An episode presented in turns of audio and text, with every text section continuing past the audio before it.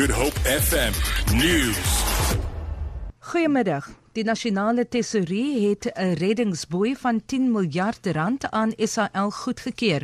Die minister van Finansies, Malusi Gigaba, beplan om 'n spesiale begrotingswetsontwerp voor die einde van die maand ter tafel te lê.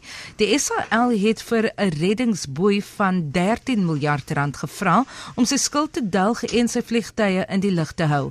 Die lugredery het vroeër aangekondig dat hy sy vlugte met 23% teen die einde van die jaar gaan verminder, gaan verminder om kostes te bespaar. Opposisiepartye het Gigaba se aankondiging dat die termyn van die raadsvoorsitter Dudu Mjeni verleng word veroordeel. Lede van die taksiebedryf in George eis dat die plaaslike munisipaliteit beheer neem van die Go George openbare vervoerstelsel en nie die Wes-Kaapse regering nie. Hulle eis ook dat die taksiebedryf toegelaat word om daarmee mee te ding. Die Go George vervoerstelsel is in Desember 2014 in werking gestel.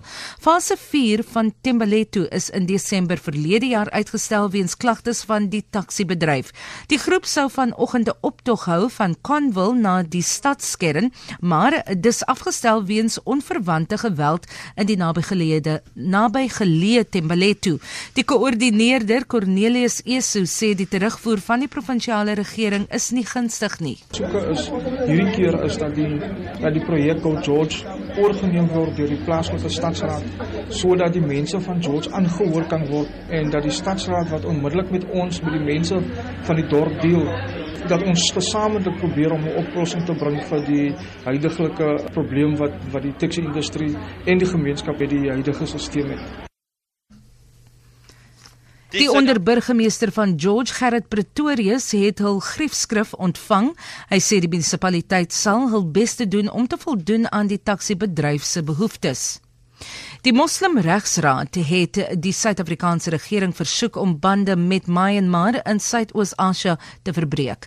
Duisende moslems en ander geloofsleiers het by die Regsraad aangesluit in 'n optog na die parlement. Hulle het beswaar gemaak teen die voortsleepende geweld teen die Rohingya groep. Ongeveer 200 000 Rohingyas is ontwortel en 300 000 het na Bangladesh gevlug te midde van beweerde militêre onderdrukking. Die Regsraad sê se Sheikh Riyad Fattar het 'n beroep op die regering gedoen om daadwerklik op te tree.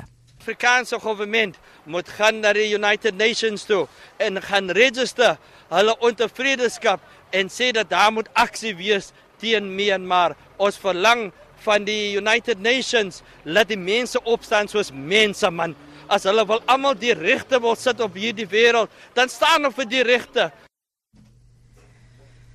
Die hoof van die Europese Kommissie, Jean-Claude Juncker, het 'n visie vir 'n meer vaartbeleidende geïntegreerde Europese Unie uiteengesit met die onttrekking van Brittanje.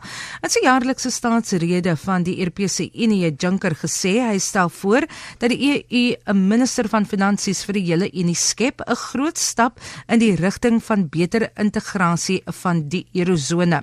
Juncker sê sedert die aankondiging van Brittanje se uittrede het die ekonomie van die EU herstel en het sake vertroue verbeter.